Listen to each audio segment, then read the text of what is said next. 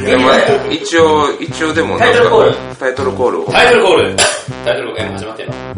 んで自由でいいよ。ででで何について話そうかな。あありがとう現在の時刻は深夜2時これそのぐらいですか高さを入るから。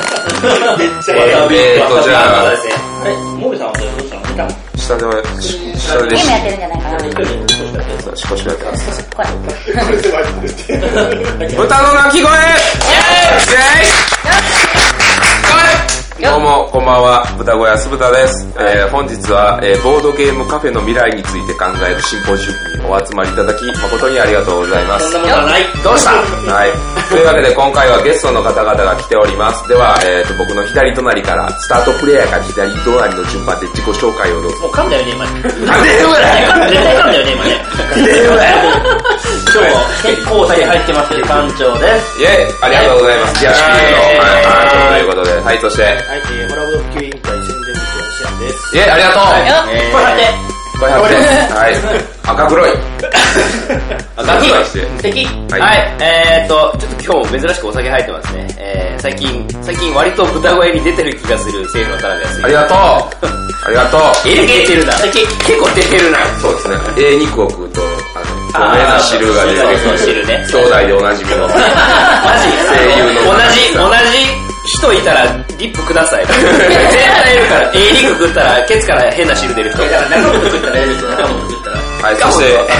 そして本日、えー初ゲスト、ですかこう一点でございます。では、自己紹介の方どうぞ。えー、クーチという団体で演出家をやっております、野沼ゆのんと申します。はい、よろしくお願いします。とはいいうことで、あはい。 ということで、割とですね、あの、バラエティに富んだ、まあね、なんだ ろ、このパーティーは。これは絶対、ね、魔王にったね、これ大丈夫。ね大丈夫です、これ。もう、豚小屋やからできるこの、むちゃくちゃなセせやな。ッション。というわけ で、えー今回は、えーボードゲームカフェの未来について考えてよし俺しか関係ないしな。いやいやいや、いややっぱり、よしここにおれよあここ、ここ。はい。えー私、まあ、酢豚、あの、僭越ながらですね、豚ご、あの、B カフェという、豚カフェ出ました豚カフね。ェ。豚 カフもう下がちゃんとろれつも回らない。お酒ェ。お酒のせいにしておきましょう。 そう。B カフェっていうね、はいあの、カフェ、ボードゲームカフェを、まあ、姫路でやらせていただいてはいまはいす。そして、ね、僕はね、ジェリージェリーカフェっていうね。こらこらこらやめろ やめろやめろやめろ知らなかったやめろ知らなかった眼鏡かけてるしいいけども白坂さんで、いろんなところに肉ついてるからあね。のだいぶだいぶフォルム変 わったなまあ今日はね、まあ、クリック王という。あそうですねはいクリック王やって終わきりてで。はい、もうはい結構やっぱりそのボードゲームカフェをこれから始めたい。おもうやっているっていう。なんか3、4人ぐらいなんかそうだったやりね。ためっちゃいましたよいね。ましたよね。やるみたいなね。うんこれからやるが5人、4人ぐあらい偉の。い何言いましたおうまあ儲かるってことですかさあ、ここですよ。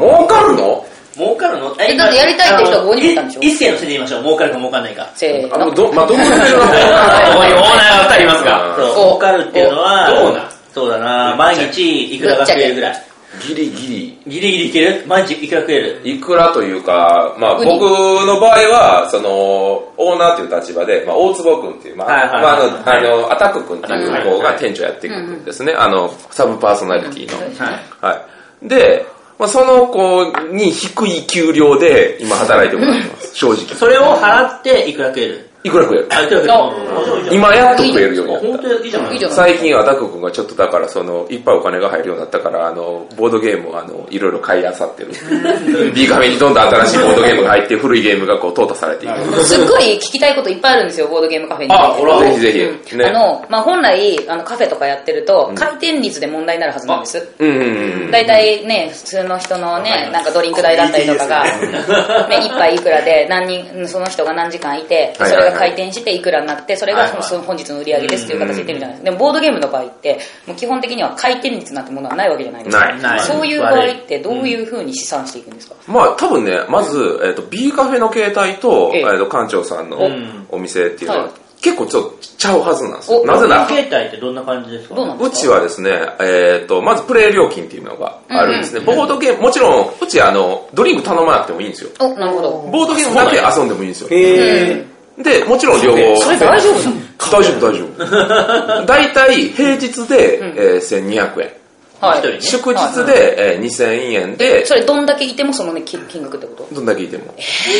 大体2200円でさらにそこからまあ割引みたいなのがに日割曜引日とかはあるんで、まあ、大体2000円から2200円の間まあまあまあ。ですね1日上でだからうちもプレイ料金だけだったらあんま変わんないけど、うちはドリンクがやっぱりあるんで、うん必須ではないですけど、もうちょっと単価は上がるかもしれないですね。うんでもまあ、プレイ料金だけだったら平日何時間いても、まあ、1500円が最高。うん1時間だと300円。えーそれすごいねヤシピさんはね、安いと思う。それどうなんだろうかだって普通のあのいわゆるキャバクラだったりとかそういう夜のお店とかってものすごく高いじゃないですはいはいかはいもうセット料金で1万5000円とか取るわけでしょで麻雀とかだとまたちょっと変わるもんねうんまあ、宅いくらだよね。一そう生1時間そう宅いくらみたいな感じ。それで何だって2000円でずっと1日いられちゃったりとかもするわけでしょまあ、もちろん全然ありますね。ありますありますどうするのうん絶い対や、なんとかなって る。うち、まあ、まずうちからの説明すると、あの、うちまず、あの、経費がめっちゃ安いんですよ。経費っていうか、あの、家賃とかがすっげえ安くって。はいはいまあそれは姫土地柄的な話ですか土地柄もあるんかな。んでも、まあぶっちゃけ、あの、カットするかもしれないですけ ど、うち、あの、光熱費全部込みで、んほえーっと、家賃が11万ぐらい。安うい。わ安いそれは安いそれは光安い熱費込みですよ。込みそれは安い全然安い。へ箱だから15万のところか10万のところにするかで悩んだんですけど、まあその大家さんもすごいいい人で、うん。ただちょっと入り口すごい入りづらいんですけど、デメリットはあるんですけど、まあ逆にそれをちょっと武器にしてというか、隠隠れれ家家的的ななねえいやいい感ですじねにして、10万にして、でまあそれやったらまあその大坪君の給料っていうのも、ままあいけるかなそうそうそう。で、今現段階ではその、ぶあの、B カフェ貯金っていうのがあって、まだ初めてまだ1年経ってないんですけど、まあ目標金額っていうのを決めてるんですよ。あのー、まあ、僕、まあ、これも、あ初めて言うんかな、あのー、最初かかった金額がすっげえ安いんですよ。300万でお釣りが来るええ額ってできたーんでですも300かかるんだまあ、それは大坪くんがもともと電気工事士とかの資格も持ってて、あ全部くれでたん、だローラーとかでもはいはい壁紙から何から全部やって、なるほどね。ただ、じゃあデそこザインはかかんなかったってことですねそんなにかからないです、うでまあデザインに関してはその炭酸ファブリックのそれ浅最戸初さん、知らないねはうい、んもうそれもすっごいその浅戸さんが炭酸ファブリックさんがもう一回カフェの内装をやりたいってことで、まあ、まあ練習っていう言い方はあれかもしれないですけど、だからすっごい安くやっていただいたんややでっぱすこねのって大事ですね、うんで諸経費がもう300でお釣り来てちょっと余っとるぐらい、でも300かかるんだなまあ、200何個かな、50とか60ぐらいかな、そういう意味ではうちも300ぐらいですねだからうち内装一切してないですからね。あー内装ね居抜きってことですかそうそう居抜きってほどこほど居抜きでもないんですけど、もう全部壁も床も綺麗にしてくれてたんで、まあもういいかなってもう感あじとでまあはまもあうもう物運ぶだけだぜそうそうそうそう、だから中の重機代と、あとはやっぱり諸経費、一番最初のその賃貸のあの要はね、保証料だとか、っていうのは結構やっぱり200万近くかかってて、そう。うでうまいまわあ。そこだよスバイはね、もうちょっとかかって、あー、スバイもかかってないです。スバイもね、あー、まあ同じぐらいかな。まあ、つばいってね、下の階そうに下の階3階と4階プレイスペースそうそうだからつまりはつあの3階の方は内装費が15060万ぐらいかかってるのでまあでもで、そんなもんなんだ。でもやっぱ賃貸のそうだね200万ぐらいかかってるから300万ちょっとぐらいかかってるから、そうそういう意味ではであもれって増やすタイミングってなんで増やそうと思ったんですか下も空いてるからなるほどそうあとはね単純にやっぱ上がもうお客さんでどっち埋まっちゃうんで,、そう使えないっていうのあと丸おの断りがやっぱりあそうりますからね。あとね貸し切りができないんですよあーはいはいそう貸し切り営業にしちゃうとうち物販もやってて物販がまず全部死んじゃうじゃないですか貸し切りにしちゃうとだから物販も取って貸し切りも取るっていうと他のフロアをちゃんと作ってで貸し切りはこっちんそうそうなるほど通常の営業はこっちみたいな感じにしないといや頭いいそうそうそうそうちょっと回んなくなっちゃってなるほど物販に力入れたいっていうのもあったから。そうそうそうそうなんですねよ。だからうちは、そう、そういう意味では、うち家賃がもうちょっと、うちも安いんですよ、家賃はうん。東京にしては。やっぱ、あの、4階、4階ってね、あんまり立地良くないじゃないですまあか。そうですねなんで、あそこは15万ぐらい。エレベーターないしねそう、でも都内でね、そう、エレベーターなくて、都15万内、安いですね安いでしょ、都内で駅から1分のところじゃであ、最高ですよねそうそう、新宿も近いし、うんあそこで15万。アクセスいいもんねそう、で、下は2万円高くなるんですよ、やっぱうり。んあ、違うと。うんそうまあ、17万ぐらいあでもそれそんなに変わるんだ1回だけでそう、変わるんです。 3回なのにねそう。3階はね、ギリエレベーターいらない地域なんですよまあまあまあなるほどそうそう、ね。 4階はね、4階もいらないっちゃいらないんですけど、4階はギリか、4階ギリになって、3階はまあ、もうちょっと安くなる、安くなる、高くなるんですけど、そう。だからその中で安いんですよ、でも、他のところに比べれば。他は同じ広さで、まあ30万ぐらい全然かかるはずなんで、そう、いワンフロアでね、うんそう。その中でも、いやっぱり初期、ね、費用は300万ぐらいかかるし、あとは正直、そのカフェの売り上げだけでは人件費でとか初経費でほぼほぼやっぱそうだよ消えますね。やっぱそうだよほぼ消ね。えます。そう。で、今、回転率の話だと思うんですけど、うん回転率はやっぱり悪くて、うんでもまあ1日20人から、うん。ねまあ、30人はないですけど、25人ぐらいまでのに人がコンスタントに来てくれればいいなっていう。まあいいなですよね。そうでもいいな平日きついですよね。そう、平日はきついですね。でも今、大体月間800人ぐらいの利用あがあ、あそれはすごいよ。そう、まあ、だから人ですよね。うん回転がないかうら。んそりゃそうですそようそうそうそう。だから、まあ、なんとかなってるかなって感じで。あとは物販と、まあ、うち卸もやってるんで、その辺で、まあ自分の給料が出る。調そう整して。まあ、やっぱり、うちは、その人件費がもうあた、あの、大坪君だけなそうの。だそうね。だ人件費がなんだかんだって高、あの、一人件番費が金食いな、そうそうそりゃそうですよ。だって時給で換算してね、丸一日でいられたらもうね、そそそううそうそううその日だけでもね、1万超えするわけじゃないですか。そうでそういう意味では、うちはまあ、基本的にはもう大坪君一人でやってるんで、そこ大坪さん、すごいって。すごいよ。あの子本当に頑張ってくれてる んでね。大坪さん、おたくも偉いおたくも偉いよ偉いよすごいですよ。頑張れれもう仕事っぷりはもうしっかりやっていただいて、ちゃんと、あの、黒、あの、ビカメちゃんと黒字出させていただいてるんで、それはいやす素晴げえらしいですね。ありがたいですよね。それは店長の力ですね。そうですね。く大丈夫ですか黒ですかくあ一応ね、黒にはなってるはずうん。はずっていうかなってますよまあ、出費とあれがありますからね、いろいろう。ち仕入れがあるんで、あの、その、おろしもやってる方に仕入れがあるんで、毎月黒買ってると結構微妙なんですなるほどあのそうなんだ仕入れがある月は、やっぱり100万単位で仕入れがなくなってくるのでなるほどね、そうすると、ね、だってカフェの売り上げがやっぱりね、これカットするかわかんないですけど、やっぱ100、ね、まあ20万から50万ぐらいの間なんで、カフェだけの売り上げでいくと、で、仕入れが100万って言ったらもうそれだけで結構なう、んね、金額じゃないですか。だからやっぱりそういう時は、もう、マイナスになる時あるけど、次の月でやっぱりプラスで盛り返るからっていう形で、トータルで見れば、年間でやっぱプラスにはいいかなっていう感じかなって。でもまとめると、まあ、別に回転率がそんなに良くなくても、まあ、人数換算でいくから、まあ、そんなに経営的にはきつくないよってことになります、まあそうですね、一番最初にやっぱ見通しを立てるときに、うんまあ、これだけ来れば大丈夫だなっていうのが、やっぱ立ててからみんなやると思うんで、そこは一応クリアできてる 最初から来ましたで、これこのささっきもちょっと話したんですけど、最初の1ヶ月は来ますよね。最初の1ヶ月はごそ祝うなん儀、だご祝儀。ご祝儀あそうなんだ。そそううなんだ。やっぱりワッとそう、知り合いとかは割ってきてはくれだっる。て並べますもん、開店前に。そうですか逆に言うと、今結構いっぱいできてますけど、開店前に並ばなかったら危機感を持った方がいい。あそうなんだ。一番初日をね、へ初ー日すのごねそうである程度並んで,、うんでみんな誰がうち会員制会員,、会員カード作ったりしてるんで、うん誰が一番でじゃんけんするみたいな感じになって、でちょっとそこでね1ヶ月ぐらいはいいんですけどファンクラブみたいですねそうそうそうそうそうそうまあねちょっとみんなひいきにしてくれるんで、うんでも2ヶ月目3ヶ月目はね、もうほんと地獄っすよ。そ僕なんか大坪君と喧嘩してましたからね。い。そうなんだ。なりますよね。やっぱそれは、あの、売り上げがないから、もうお互いに心の余裕がなくなるんですようん。大丈夫不安やし。うちょっとうちは喧嘩すらしなかったこそしなかったんですけど、でもやっぱり契約の雰囲気になりますよねしますよね。わかる何がわ。良くないんだろうとか、そうわかるあとやっぱ暇だから、話す時間がすごくいっぱいあって、うん逆にねいいこと話さないじゃないですか、そんな時間は。そうですねそう。やっぱちょっとギスギスしますよね。え、逆に分かったんですかその、な、なんで、何が悪いんだろうってなって、そこから2ヶ月、3ヶ月経ってから、いろいろと改善するわけじゃないですか。はいはい、わかんないです。わかんないですよねわかんないか。結局答えて、まあまあ結局、売り上げ上がってきたら、うん、よかったね。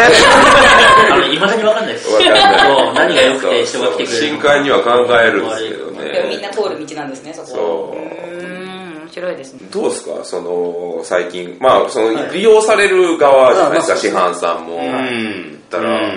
こうどんどん増えていくことに関しては、まあ、都内とまたその郊外で結構ちゃうとは思うんですけど。えーで逆に自分が住んでるところは千葉ですよねあの千葉です千葉です、であのあんまりいわゆる都内に比べるとあの、まあないボーよねドゲームカフェ正直ないです、うんうん。本当に数えるぐらいしかなくて、まあ、知らな把握してない部分もあるかもしれないですけども、でもやっぱり、えーそういう話題が出てこないってことはやっぱり数自体は少ないんで、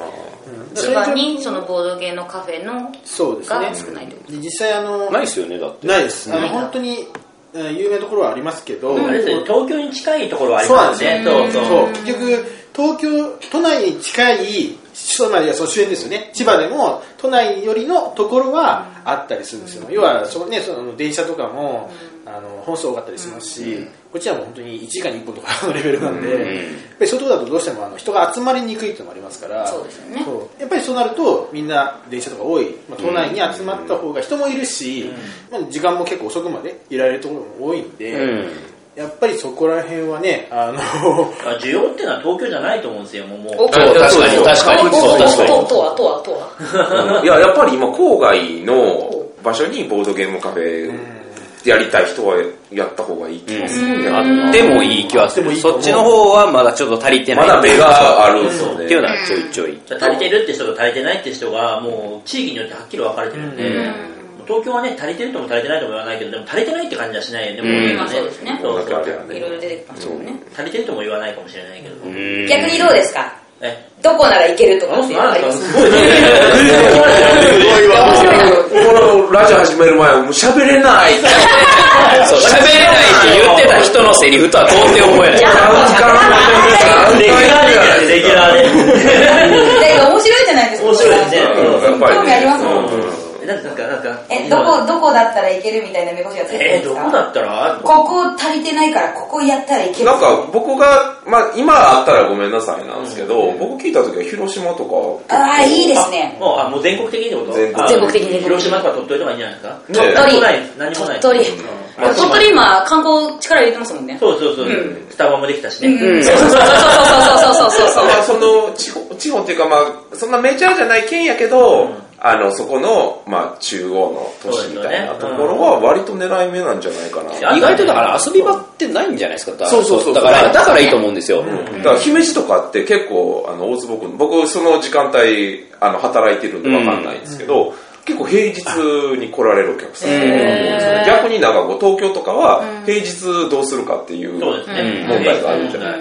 休日はね、来るんですよ、やっぱ人口多いから、うんそうですねみんなそう、だから最近できたところも、休日は、やっぱみんな休日に行って、SNS で、ね、賑わってますよみたいな感じなんですけど、平日はシーンって、そこもみんなでも私沈黙するみたいな。あの田辺さんからね、この前、いい話を聞いて、おうボードゲームっていうのが、まず、あんまり私は触れる文化がなかったんですけど、まずボードゲームってこんなにあるんだねっていう話して、その海外の方が多いじゃないですか、いろいろと。で、ドイツとかすごいいっぱいあるんだよって話聞いて、で、まあ、ドイツとかも、その家族での時間が多いと、んその夕方以降とかね。そう、だからそういう時に家族みんなで遊べるゲームが、ボードゲームだったんだみたいな話聞いた時にはすごいいい話だなって思って、それって多分日本にも当てはまるんじゃないかなと思ってるんですよ、まあ、都内はねちょっとせかせかして忙しいけども、まあはいはいはいそれこそ本当に郊外の方行ったら、それこそね電気もすぐ消えちゃうそしうそうそう店もすぐ閉まっちゃうしそうそうそうやることないじゃないですか夜、そうかだとするならばボードゲームって流行るはずなんですよね、確かにそうね。うん、とかっていうのを考えると確かに広島だったりとか鳥取とかって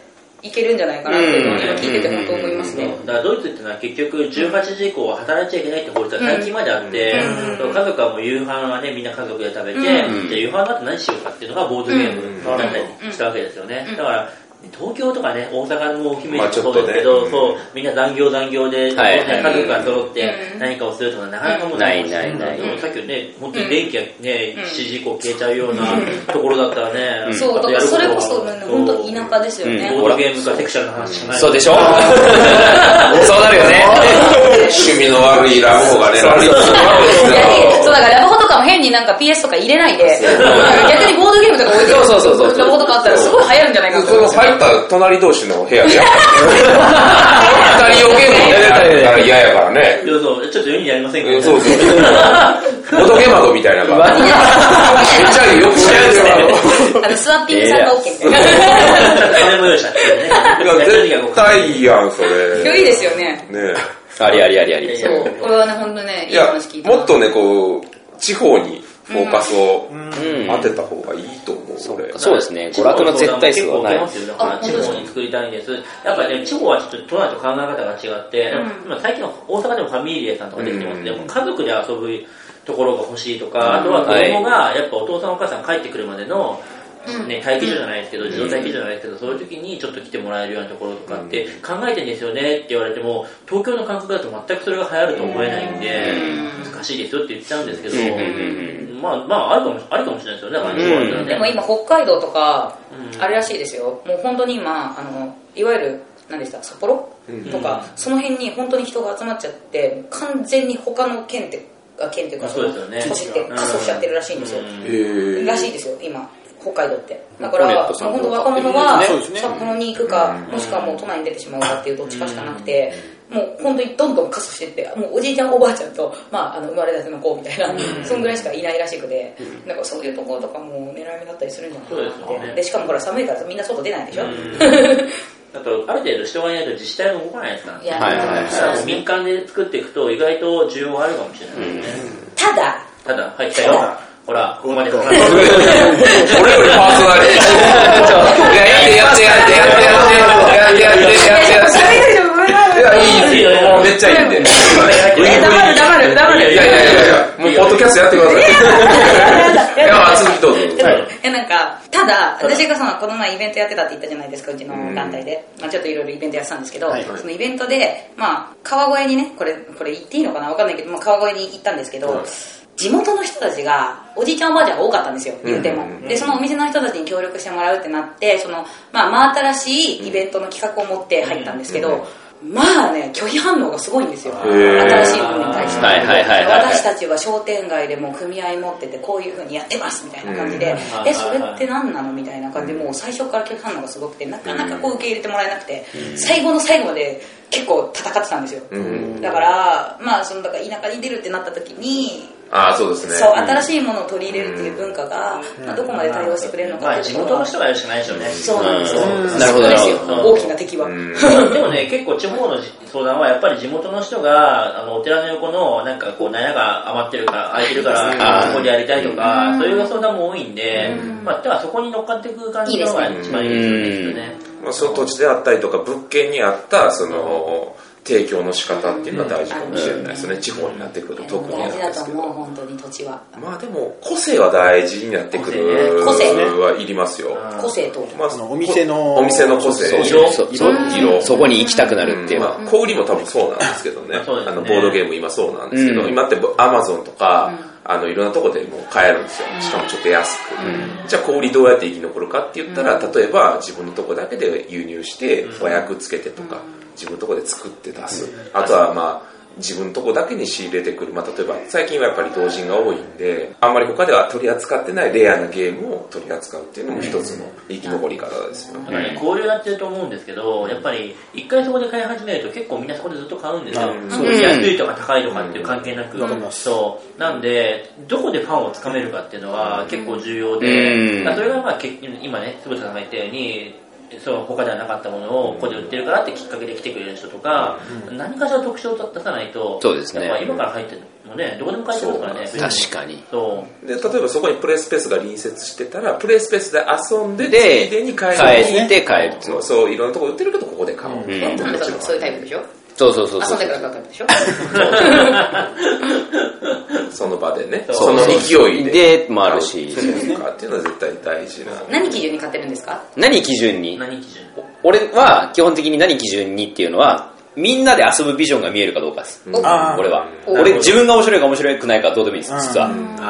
あそうなるほどね。出せるだかから出せないそう、これを出して、じゃあ他のみんなが遊んでくれるかな、面白いかなっていう基準で買います。それがあったら買います。だから俺の所有欲っていうのは、このゲーム持ってたいじゃなくて、このゲームをインストできるようになりたい。笑って笑ってる。すげえ熱い、こいつ熱いなって言われる。です。でかいです。このゲーム面白いからインストできるようになりたいから所有したいっていう理由です。そう。 ですです。なんで最後ちょっと死に切れるのなんで微妙なこといや、いいこと言ってる。え、何ごめん、なんか俺、わ、わ、わ、欲しかった。いやいや大丈夫ですいよや大大成大丈夫功です大成功ちょっとこれ、火事起きてるなって感じ。ボカねボカねボカねうん。まあでもそういう特色であったりとか、まあ、あとは店長さんの人柄であったりとかそうそうあカメラだったらそうですよね。全あ然の、う絶ん対立ちますからね。ん本当にね。僕たち先立たないけど、自分。俺ではダメだ ダメだ、ダメだ、ダメだ、ダメだ、全然ダメだ、これ。やっっぱりね、店長さんと話したりとか、うんその方にやっぱりインストしてもらったりとか、やっぱある程度の世話してもらうんで。そうそうそうそうそう。いや僕ね、最近、なんか、しくじりシュピールっていう、ちょっと、ね、はいあのしくじりシュピール、シュピールっていうのはおもちゃって意味なんですけど、その、うちのお店をた立ち上げた、で、今までやってきたって中で、まあ、失敗談を交えながら、カフェってこんなに大変だよって、で、まあ、こうすればでも道があるよっていうのを、ちょっとうん、こう、やってるんですよ。うん講演会じゃないですけど、うんまあ、2回やったんですけど、うんでそこで必ず言うのは、結局、その、ね、今色じゃないですけど、もうね、出尽くしてるんですよ。うん意外と。はいはいね、おいご飯が美味しい、ね、可愛い子がいる、うん店長に魅力がある、いろいろあると思うんですけど、結構出尽くしてて、で、あなたたち何をもと、何をもとに次の店出すのっていう、ねうん問いかけるんですけど、まあまあまあまあ、みんな何かなって感じで終わっちゃいますよまあふわっとしますよね。ねそう。だからそこをまず見つけることが、その、なんていうんですかね、ちゃんと継続して店できる一つの近道かなと思うんですけどね。いや、本当わか難りましすいよ。い。や、わかりますよ。わかります増えれば増えるほど選択肢は増えるそうなんのですよだでから A プラ、ス B イコール C っていうのは誰でも考えうるんですよねだからそのそこの C をウルトラ C にする何かっていうのを絶対に見つけなきゃいけないんですよ ねでで幸いなことに僕、ね、まだ新規参入の方だったんで、そんなにそこは深く考えてないんですそうなんですよねそ。う新規参入はもう出るっていう、ボードゲームカフェっていうのがもう、うんそうそうレアやったんそうだね感染者にならないですもんねうんだからね、まあ、考えてないわけじゃないですけど、ん今よりはもうすごく、なんていうのまあまあイージーな感じなんですようね。んだから他でやってないから、これをやるっていうのが、もうそれが最大のメリットになってるんで、売りになってるんで、だからでも今は他でやってないから見つからないんで、そう,、そのメリットをね、なるほなかなか出せないんでど。もうそろハードモードですよ、皆さんっていう。そろそろハードモードはやっぱい。りどうしても高くなってますね、その参入する基準というだか。から今その田舎に行ったらまだそうなんですよ1%なくそう1番線に行けるってことですよねそうそうそうそう。だからね、新規性っていうのがもう一番大事であって、で新規性がない事業を、じゃあね、八百屋いっぱいあるじゃないですか、世の中にね。八百屋今から八百屋っても、まあまあ、まあまあそこそこ儲かるかもしれないですけど、需要があるからじゃないですか、それって。いやうん素材を買うっていう。うんそう、でもボードゲームって今その需要がまだ微妙な段階であって、やっぱ新規性が一番の売りになる、まだはいまだまだ。でもその新規性が今掴みにくくなってるっていう、すごく非常に難しい難しいところがある確かにと思うんですよね。でもそ世の中はレジャーを求めてはいると思うんですよ、はいそのレッツエンジョイ東京さんとかとかもいろいろイベントのことでいろいろ話したりとかもしたんですけど、言うても遊び場が意外と少ない、どうしたってみんなでじゃあ何かして遊ぼうかってなった時に、もう大体思いつくのってカラオケボーリングダーツゲーね、ダーツとかビリヤードとかそのもんじゃないですかの中でじゃあ何して遊ぶってなった時にどうしてもねディズニーランドだったりとかねあと、まあお台場のいろんな遊ぶとこあろあでいすようね。ところもまあお金はかかるしとか人は多いしね。はいはいはいはい待つしとかっていうふうに考えた時に手頃に遊べてしかもみんなでワイワイできるっていったところでの遊び場っていうのが意外と少なかったりそのデートスポットっていうところでしかも新しくなっていくんですよねどんどんデートスポットっていうのは飽きちゃうじゃないですか、だから絶対的にレジャーっていうのは今求められているものであるはずなんですけど、う。んだから最近メディアの食いつきがいいですよね。そうですねあーそうですなかったマスコものさらね。ね。マスコね、やってましたやってましたし。やってますねただね、そこはね、えー食いつきがいいですけど、まだ認知までは行ってないんですよね、やっぱり。だからどうやって認知させるかですよねそうなんです、そうなんです。だから、そこがね、やっぱり一番大切なんですけど、まだまだうちらのレベルだと、うんそのテレビに取り上げられてるのが多分一番認知が広がると思うんですけいやど、絶対そうそこに、ボンボンボンボン上げていくまでの力はまだないじゃないですか。うんまあ取り上げてくれる街じゃないですか、まだ確かにどっちって言ったら。そう、だからやっぱね、そそういう、まだそのぐらいの業界なんだよっていうのは、あると思うんですよ。マジかはいマジかそうなんだそうそうそう例えばねすごく大きな資本がそれこそボードゲームの番組を作るとか、うんうんそのスポンサーとして立ち回れるぐらいの利益のある業界であれば、もうそれはそこでポッと一つブレイクできると思うんですけどまだそこまでのねそうなんですよ。しかもボードゲーム儲からないですからね。そうそうなんですよいやもうね、金かかるんですよ、ボードゲームって。作るのに作るのもそうやし、時代に完全に反してるでうんアナログゲームだって今までデジタルでやってたじゃないですかデジタルが流行ってる理由っていうのはもう円盤安いですからね安いそうそうなるほどそう、だからログの時ってのはやっぱりね、任天堂64が失敗したりとか、まあ、ちょっと流行った時期があって、もうすぐにやっぱりダメになったんですけど、そこからディスクにして円盤にした瞬間に、まあ、それでもね、開発費は高いですけど、物の原価っていうのは安くなったんで、そうなるほどねそう圧倒的に安い。そうそうそういうことかやっぱりね、あの在庫リスクが減ったんですようん。だから、で、しかもそこから今度はモバイルとかのデータ、データだけになってそうるもうそれもいらなくなったりっていう時代だからって今いはう形でそこが脈々と続いてるんですけど、ボードゲームっていうのは完全にそこから反そうそうですね金の循環が遅い。ん確かにそうそう。えもうダメじゃんそれ物を作る期間ダメですよ。もうダメな中で僕らはもがいてる。はいや、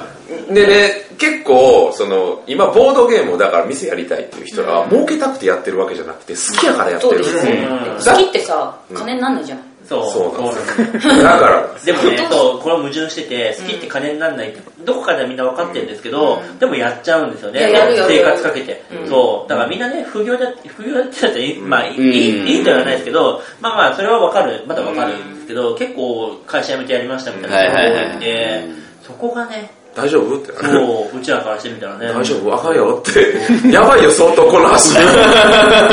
うすればいいんだでもでも演劇もそうなんですよだから芸だからあの今こうやって話聞いてると、まあ、演劇だからもろなんか芸術方面みたいな感じにはなるいじゃなはいいですはか、いはい。ボードゲームもそっち側に入りますねそしたらそうだから演劇って演劇やっぱメインでやってる人ってそんなにたくさんいないじゃないですかいないみんなでバイトしてるものそうでも僕も結構劇団の人いっぱい知り合いますけど、彼らもう席埋めますよもう、あの4日なら4日の公演全席もう満席にしますけど、でも儲かんないっていうのがいやそうそう一人一人の収入がないって間いうの違いながいそいれでや、まあ、全く同じシステそムうですよそうそうそう小屋代は出るけど、うんみたいなそう場所代だけかかそうっちゃそううねそう人件費とねそうでもだからでもみんな副業っていうかまあ副業じゃないですけど他にねバイトなりなんなりしてるから、みんな食べれてるだけで、いいねその感覚っていうのは今最近できてるボードゲームカフェとかの人たちにはあんまないんじゃないかなっていう、そうそのレベルだよっていうやっぱりね、どうしたら残っていけるのまあ、一つはやっぱ文化としての定 着。文化ねうんもうあれ資料館とか建てるみんななんか、まあやっぱ家族で、あだからの、カラオケと同等の選択肢に上がってこないとってことですよね。そうただねこれはもううちらじゃどうしようもないですねそしたらカラオケのシステムを入れればいいってことカラオケをしのシステムを入れるカラオケ入れちゃう違う違うそっちじゃなくてカラオケだ、ビリヤードとかっていうのと、そう、動的にボードゲームっていう選択肢が入るようにはしたい。そうそうそこまでいけばそう多分大丈夫なんだけど、チェーン店にしてしまうただボードゲームは、インストっていう一つの、これでっかいそあうれだよね。いやだからさ、カラオケとかってさ、もうさ、簡単なんだよね。イージー。でもさ、そうそうボードゲームイージーじゃないのよ。そう。人がやっぱインストしないとダメなんで。でもさ、カジノとかはさ、そうじゃん。まあでも言うても、ルールさ。あのが、あれ、スロットとかスロットさ、は別に誰でもできるし。でもみんなトランプゲームやるじゃん。まああれでもひたすら同じゲームやっとっすうんまあまあそうね。ボードゲって、そう、あとボードゲ種類多すぎなの。うまい。めっちゃいいですけど、そう魅力でありそう魅力でありそうだからまずはさ、知れるここぐらいさ、多分すごいのさ、すごいよねもうもう全、全員知ってますみたいな5個作ればいいんじゃないの人生ゲームみたいな。世の中のね世その中のねうめちゃめちゃ有名なゲームはあるんですけど。そう人生ゲームうんでね、みんなが知ってるゲームがあっては、みんな買って自分の家でやるんですよ、結そ局。だから、ボードゲームカフェとかそういうお店として成り立つには、やっぱりみんなが持ってないとか知らないものがあるとはいはいはいはいはいそこに来る、このインセンティブなくなっちゃうんで、そこにも難しい。これ確かね、にものすごくプレイがいね、いろんなことにね、矛盾がある商売だと思う。そうなんですよね。難しいじゃん。こそうれそだうっそうて、最初のテーマ、ボードゲームカフェの未来についてでしょあ、ない未来とかなくなっちゃう。僕は入れるだけ苦しいって言って結論苦しい。ダメだな、未来について語ろう。いやいやいや、まあ今未来についてはね、もいちろやでんも。ね、まあ、商売としてうちらはね、企画とも成り立ってるんで、だから、もちろんやり方はあるとは思うんですけど、ただ、うちらのノウハウはそのまま使えないっていうのがそうね、ですはいはいはい地域性がないから、って中で、まあ、アドバイスはできるけど、確定的なことは言えないですよね、うちらはね、うんそうそう本当に。僕らも分からん状態で始めましたからね。方法論としては持ってるけど、それが正解かまでは突き詰めてないですもんね、最近でも思ったんだけどさカードゲームとかってさアニメとかさ、い物語化されてるけどボードゲームってないよねまあまあまあ、あるものもありますけどえ嘘あとあのゲームって基本的にはストーリーやストーリーっていうか、イントロダクションがあって、で、あの、世界観があって。映画化されてる映画化カタンの映画がどうなったか。あ、そう、ガタンの映画が。あー映画化か。でもまああんまりないですよね。ジョマンジぐらいで。あジマンジねどんな舞台か。あった超楽しかった最高だったあれぐらい怖かったもんいやそこまでは突き詰めてないですね、でもね、確かにね。そうそういうところもね、なんか広がったから嬉しい、ね。まあ、広まあ、今漫画とかはね、最うん近、そう日ですね本国内では結構漫増え画て見きつたかんるで、ので、できてきそうそう、放課後サイコロクラブだったりとか、はい、結皮切りになって、皮切りじゃないかな、もうちょっと前に少しあったんですよね。いいですね。うん構だからその辺から、その辺からも結構広がってはいる。はいるそうじゃあそう、広がりは確実にあるんですよね。そう。もう多分、広がりはね、もう僕らの範疇を超えたというか、あの、もう勝手に広がっていきよう状態にはなってるような気はするんですよ。はい、先生。はいはい思いついた。はい。はい。中学校とかの部活を作るってどうですかもうあるんじゃないですか。あれあどうですか中学どうですかねどうか中学だってさ将棋部とかさそういうのあるわけでしょで将棋とかはさああやってリーグ戦とかがあってさ賞金が出てさちゃんと職業として成り立ってるわけでしょボードゲームもそうしてしまえばいいんじゃないでも文化祭で、あの、ボードゲーム喫茶やるっていうのは、ちょいちょい聞く。違う大学生だともう大人だからじゃあ、高校生、高校生。あ高校生そう。うちの生徒でいましたよ。あほの、文化祭で何するのって言ったらボードゲームカフェやります。あ、講師やってありますそうそうそうそうそうそうそう。田辺さん、講師、講師。人狼とか聞きますけどね。あー高校生でね。まあ、まだその保護者さんにあんまりまだ理解がないっていうのあもそうもちろんあるんで、その問題とかもやっぱりそのどうなんですかね保護者的にはそんなに理解ないですかありそうですけどね。まあその嘘つくとかっていうことに対してっていうのがツイッターであったじゃないですか。人狼そうは、うんただ、ボードゲーム的な感じはね、若干その、飼育じゃないですけど、認知度が低いですね、単純に。認めあーられてる、られてないの、以前の問題で。そもそも何そう、何そうそう。若者の間ではある程度広がってるんですよ。その上が結局やっぱりそうさらにその上認知ですよが低ねいから、まあテレビとかでやっぱりああの層っていうのはやっぱテレビを見てるんでうちの弟とかおかんなんですけど、この前なんか喫茶安本見てどめも面白そう やな見てたんで、うんうん、やっぱその辺はテレビ見てテレビ強いですね。だから昨日もやってたもんねテレビでねやってたもんねでも、ドメモとかだったら、全然。ねえねえ、だっ数学やて、しそうでしょうん。親御さんから見ても、そんなに悪影響はないでしょって話。あ、強くはないですよないですよね。別にボードゲームには経験もくすまるかい頭使うからいいんじゃないの本当そうだそうよていうかそこでコミュニケーションだってできるしそうそうそうそうそういろいろ規制しすぎだって飛び箱なくなる時代ですよだってび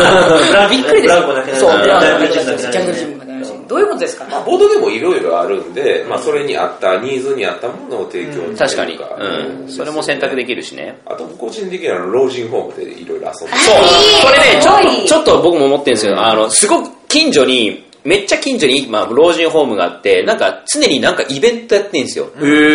なんか、その、しななんか、ちょっとお花を、なんか、いける会みたいなのか、なんか、ちょっとダンスをするとかってって、俺、ここにボードゲーム持ってきたら絶対みんなハマんじゃねえとか思って。あの一回ね B カフェにあのおばあちゃんが、うんあの神戸新聞載ったことがあるんですけど、へー B カフェほんならなんかこの神戸あの神戸新聞持ってきてほんで遊べるんですかみたいな、うんででも一人で来たからって言ったんで「いあーや全然いいっすよ」って言ってあの常連の子と一緒にスティッキーとかやって、あのバランスゲームがあるんですけど、スパゲッティみたいな、あれとかもすごい楽しんでいただいてそう、おじいちゃん、いやそうだよおねばあちゃんとか、絶対時間もあうゲるーしト。ボール限界だもんねそう。だったら、それで頭使うんだったら、それはそれでいいんじゃないの確かにボケ防止にもなりそうでしょなんかあれらしいですね、古いそのワニワニパニックとか、ああいうゲームセンターのちょっと体動かすやつとかあるはいはいはい老はい人ホームとかあるらしくて、ああ、ああー、そうなんだあれの延長で全然ありなんじゃないかな。なんかちょっとやっぱね、りいろんな老人ホーム回って、そのゲーム紹介する人がいてもいいのかなっていうのはちょっと思ったり最する近。自動館には結構置いてあるらしいですよ。うーん。だからうちに買いに来るお客さんなんかでも、こあの親子連れできて、で子供が、あ、これ自動館にあった、これ自動館にあった、みたいな感じで、おばきたちとか、はいはいはいおかえしたとかは、全然自動館にあるって言ってましたね。でもちょっとなんか難しそうっていうのが特にやっぱり強いんですよ。いやほんとそこなんだよなあのごろあのご年配の方で、はいはいだからまずは紙ペンゲームからやと割と紙とペンってやっぱり、あの慣れ親しんだものなんで、割とそこはすんなりと。うーん。やっていただけるみたいな感じですね。んうんブラシとか、そうねあの辺のボール、あの、紙ペンゲームはかなり。そういうところから本当に認知度をどんどんどんどん上げていくぐらいしかないですよやっねぱ。キュレーターが大事ですねうんそうですうねん、キュレーターがね、そうキュレね、ーター確かに。逆にそういうのを提供する、まあ、事業っていうか、まあ、紙からちょっと離れるんですけど、そういうのを提供する事業は全然俺成り立つかなってね少ないです僕だから、まあ、ぶっちゃけ今の会社がなくなったらそれやろうかな。もういいじゃないですかえなくなまあらないまかあ、なちょ、そう、そうなんで、そうってやがそんなそんなそうってやがやってほしいんだけど まあ、うちの会社はまだまだ元気。まだまだ大返さないとダメな んであの頑張りますけどもまあでもねやっぱり、えー、やってほしいな、うんそういうのは全い然あやるでもいける気がしてならないんだけどな、まあ、足立さんとかそんな感じですよね。だからね。もううん実際やってはる人もいますんで、まあ、ただまだ認知度も低いからってそうこなんでとすで、よね。だから、まあ、そのボードゲームカフェの話に戻ると、うんだから、もうちょっとそういうね、それこそキュレーターみたいな職業じゃないですけど、っていう人ができてからでも、はい新しい店舗遅くないと思うんですよね。なるほど確かにそう。で、知らない人が多いですもん。で、あの、はっきり言いますけど、ボードゲームカフェを自分で立ち上げて、僕のお店でみんなに知ってもらおうっていう気持ちでいたら、それはないです、そんなこと は。だからもう、横のテレビとかね、それこそさっき言ったようにうんはいテレビとか来て、新聞とか来て、紹介してもらってっていうのはもちろんありますけど、ただ向こうがね、今、なそうこれもさっき言いましたけど、向こうが選んでくれて初めて成り立つ。うんはいしたら行くわけじゃなくて。うんそう。で、ななんで、自分から能動的にもの、ね、ボードゲームを広げるためにボードゲームカフェをやりますっていうのは、まだそういうレベルじゃない。うんななるほどそうだったら違う職業で広めてくださいっていう、うん段階なんで、そう。うん、あとカフェやるんやったらあのやっぱ女装は大事やと思ってて女装女装 たとえ女装はそっちじゃない ずらかぶれと。ずらかぶれと。これ、これ、あのズラの、これこれこれあ、それ用の、あ、それ用の、いつでも助走できるように。まあ僕らってもとも瀬と戸内歌寂小聴屋っていうあのボードゲームサークルやったんですね、であのラジオを始めて、はいで、そうね、そうそうそう。やっぱりこう名前ある程度知ってもらって、僕たちはこういう人間ですよ、ボードゲーム好きですよ、で SNE 入って、でまあ言ったらそれってそ宣伝の側面もあったんですよ、はいはいまはあそうですでねそういう人たちが言ったらまあ炭酸パブリックさんの力を借りて、うんボードゲームカフェを開きましたっていうのは、もう一つの一連の流れなわけです宣伝なわけですよね、い。勢いもありつつ、人の流れもありつつそうみたいそうそう、な。うんそういうのもちゃんと意識してやらないそとうやっぱり最初初動がやっぱり大事なんで、はいはいポットでのようわからん人間がやったボードゲームカフェに実は行かない、いかないそう行かない。うんあそういうもんですかそうですそんなもんでやすっぱりね、業界人がほとんどで最初に興味を示すの。んだから全く知らない人がね、フラッと路面店とかあったらね、うんそう、ガラス張りの路面店とかあったら来るかもしれないですけど、うんそんないい物件借りれるほど利益の上がる商売でも今ないんで、で遊びカフェぐらいですもんね、路面店。あと、うん西郷さんが路面店ですかね、一応ね。うんそう、でも西郷さん中見えないですもんね、ほとんど。そう、だからそういうお店だったらまだしも、そう、ほとんどがみんな2階、3階、うちなんか4階ですから、うんそういうところに来てくれるのは、やっぱりそれなりに情報をね、そうですボよードゲねームの情報を能動的に取りに行くから発信してねそう。発信なでもそそこれにが大規制変があだるなとかね、やっぱその情報のこう集めるところに引っかかる、引っかかる人じゃないと、難しいですよね。まあ本当にそう思いますね、だからやっぱりそのテーブルゲームインザワールドさんに取り上げられたのも手がかったですし、うんはいはいはいで最初はもちろんほんまに僕らの知り合いしか来ないですけどそこからまたいろいろ広げてもらったり枝分かれしてだんうだんんそう来ますからね友達の友達がシステムですね。うんそれそういうお客さんが今はすごい多い、うん。そこですよねまずはそこで初動でお客さんのハートしっかり掴んで、来ていただいた方にもちろん満足してもらえるからそういう人らをそうですよね。それがまず絶対やとは二思います段なんですよ来てもらって楽しあの宣伝と来てもらって楽しんでもらうとこの二つは超だから大、事行ってつまらんかった、行って今一つやったがあると、もうもう絶来ない対ですもう来ない来ないっていうか、それが来ないってことは、それが1が1がじゃなくて、その1が2か3になるものを全部そのままそうです消ねえ消してしまうから、だから本当に衝動のお客さん、来てくれたお客さんをどう大事にするかはやっぱり大事。逆にボードゲーム界の人たちはどこがターゲットなんですかボードゲーム会あてかあれじゃないですか、うちらよ要するにボードゲームの業界でちょっとね、いろいろ活動してきた人が、カフェするときにどこをターゲットにするかってことですかそうな年齢だったりとかそういうあーそうですのどねこの層にターゲットを絞ってるんですか例えばそのカップルなのかとかもちろん世代だったりとかいろいろやっぱり演劇とかやっててもターゲットっていうのは絶対作るわけですよあのねターゲットは絞ってる絞ってるっていうかやっぱりうちはあのいろんなところで言ってるいろんなところで言ってるんですけどもやっぱボードゲームカフェの、あのナンバーワンは J カフさんなんですよ間違いなく、もう今でもそうだまあでし、しょうねすごいもんねもうね6年目7年目ぐらいですか、そうで今ボードゲームカフェっていう単語を出してもみんなあの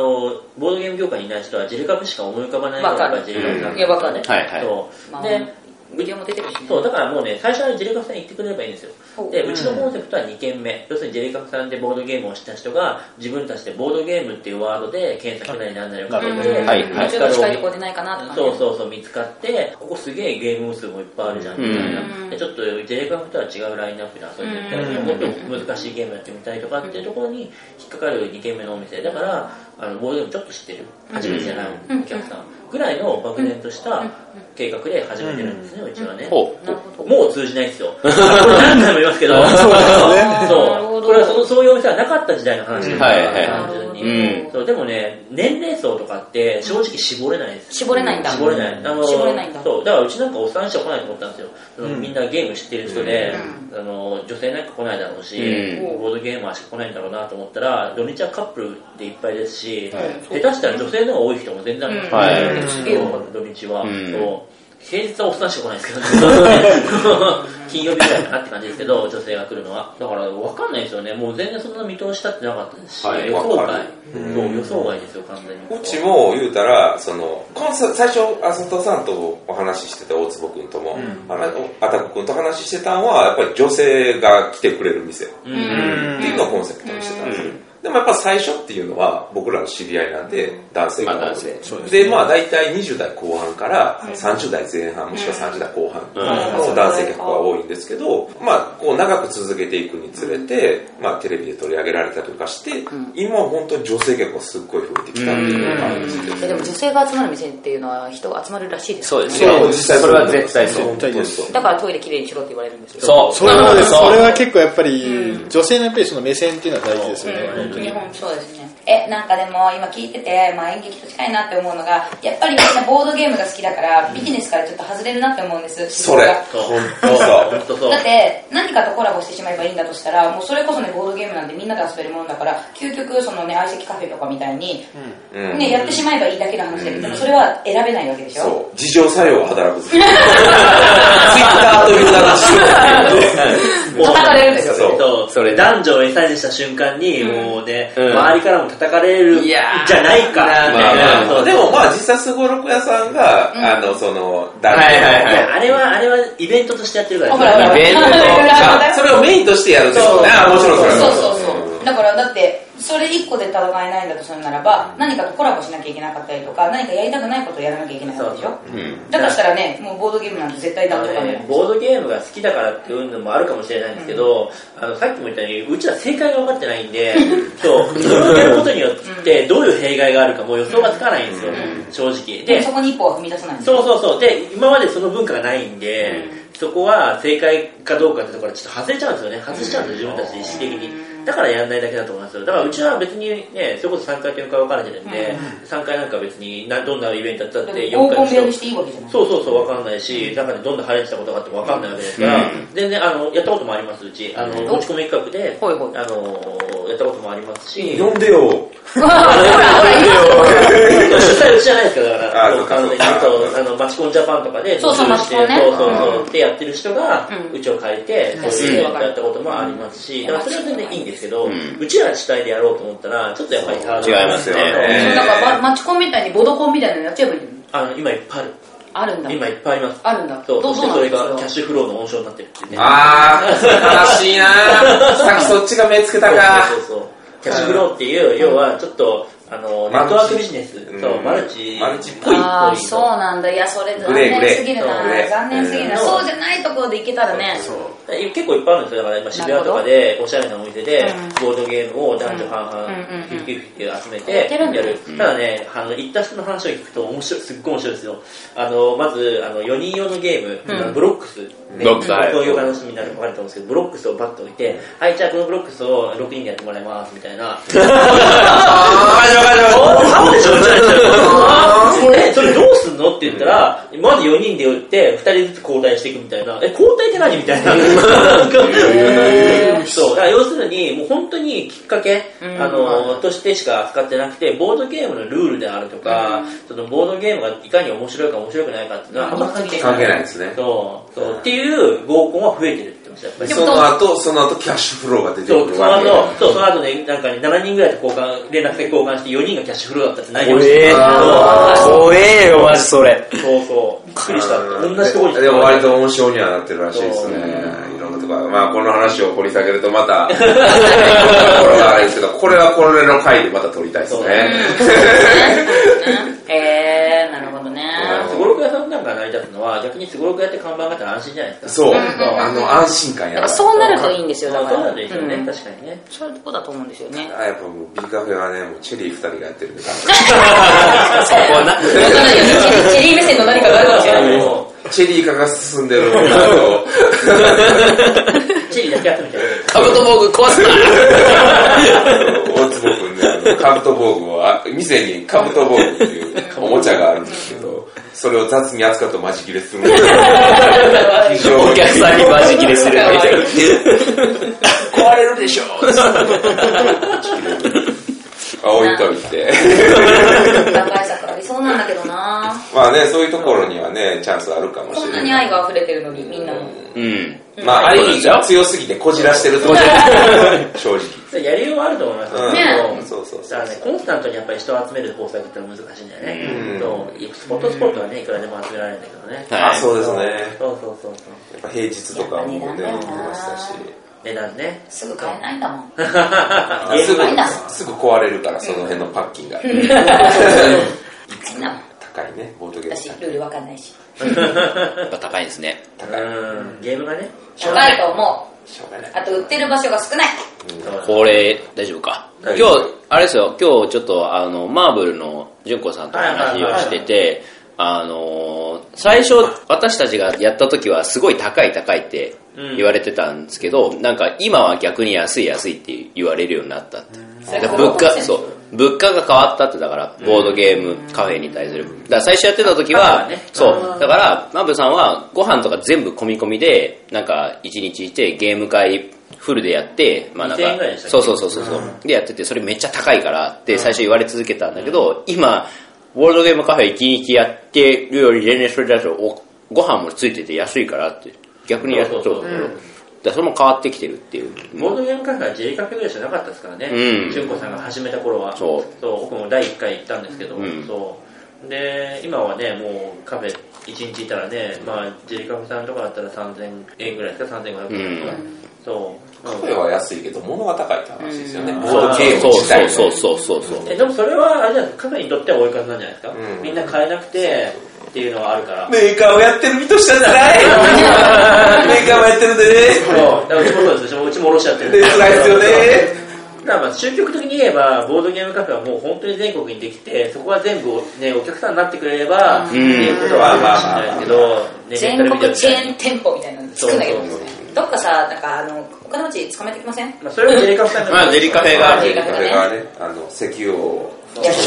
捕まえてくれるはず。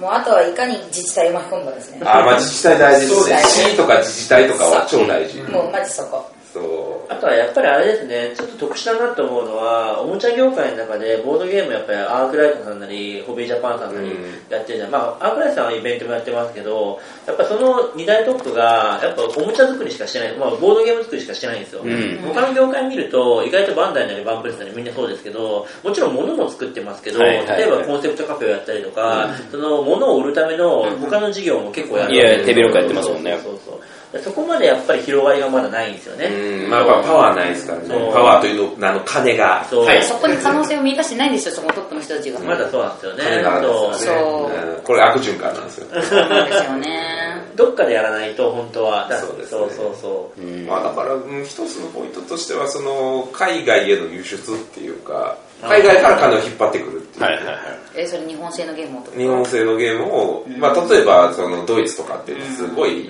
有名なんです、あのボードゲームが盛んなんですね、でやっぱりなんでかって言ったら世界中のいろんな僕、まあ、SME であったりとか、アークライトさんとか、ホビージャパンさんとかと契約結んで、それを買ってもらってるの世界中の、まあそうねだからそれはほら、さ今の事業の広がりじゃないのと一緒で、あの、ホビージャパンさんの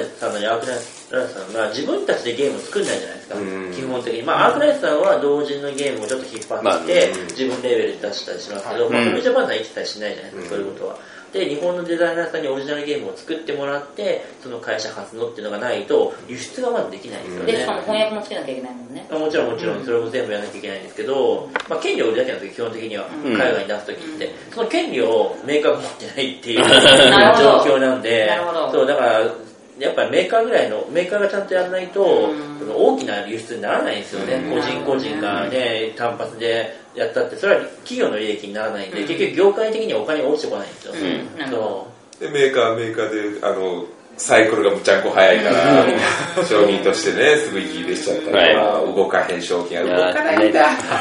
SNS, SNS やってるじゃないですかでも自社製品まああれもあれ大海外出せばいいん変ですあねれも大変っすよあ、まあ、海外からやっぱりね、その海外輸出したりとかはしてて、いろいろそういう話とかはあるんですけどやっぱり大変やっぱりそれはやるはやるで大変なんですよねすっごいねだからまあ総合する簡単に言うと金にならないならない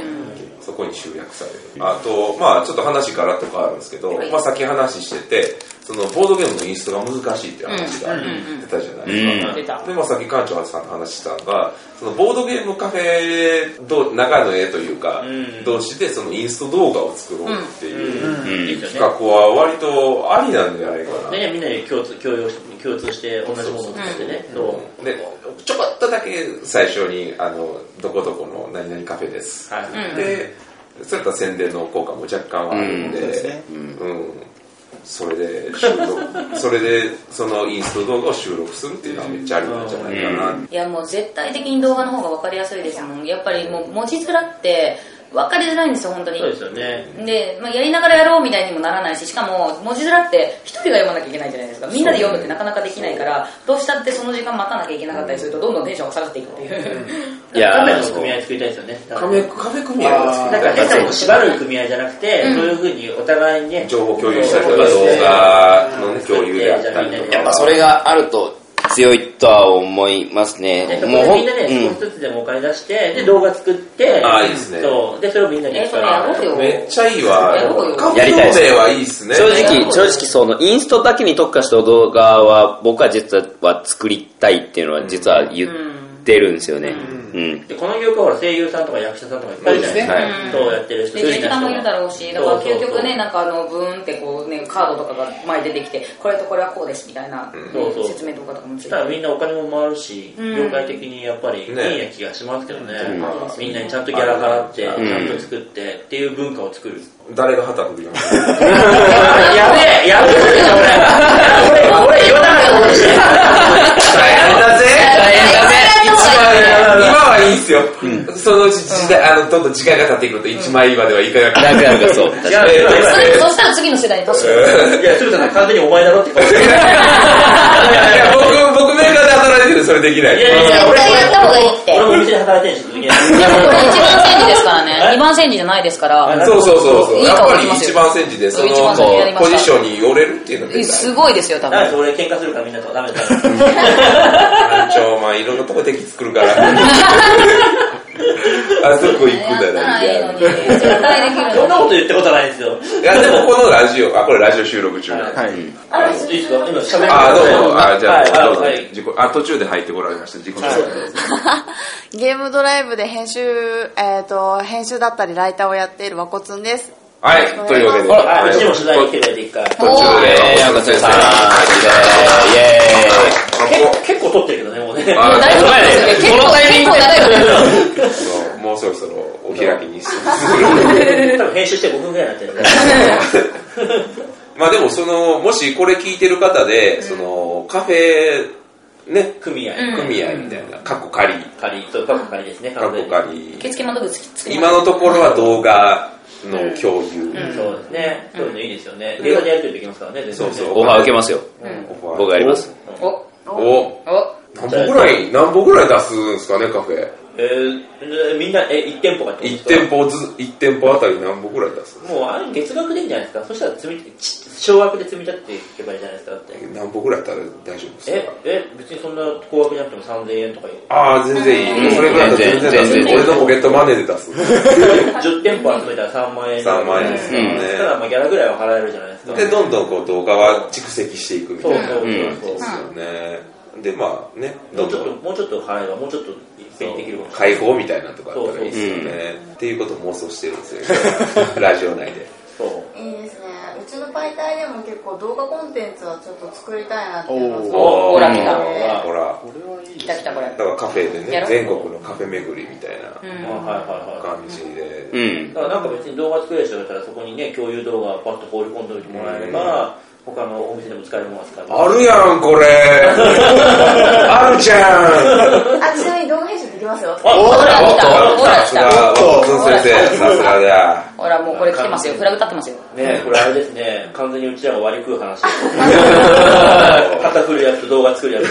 と割り食う話です大丈夫ですいかやでもそういうふうなこの、ね、やってくれたらその中からな、集めたお金をある程度、まあそうですねお支払いするっていうそうですよね最初そはのためのプールなんですよそうそうそう、まあ、スズメの涙ではありますが、うん今全体的にその業界が盛り上がってくれるんだったらそれは結構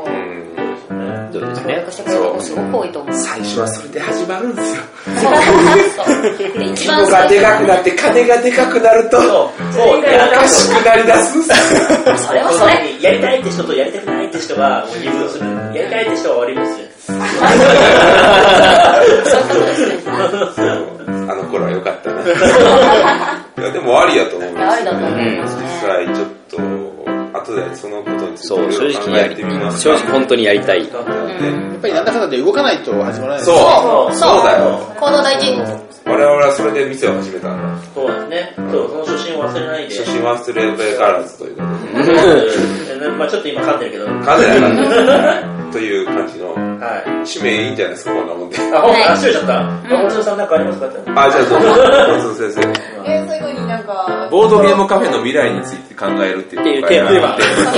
あーでもやっぱりこの業界どんどんどんどん大きくなってってなんかもういろんな人に使ってもらいたいですよねで一回使ってもらえればすごい楽しいっていうのが分かってもらえるのでそのきっかけになるようにゲームドライブでも頑張りますはい、ゲームドライブとボードゲームカフェはボードゲームを応援しています、応援していま応す。援していますはいというわけで今回はそんなところでよろしいですねはいはいありがとうございましたあはいというわけで今回す今回の、えー噛んで しょ。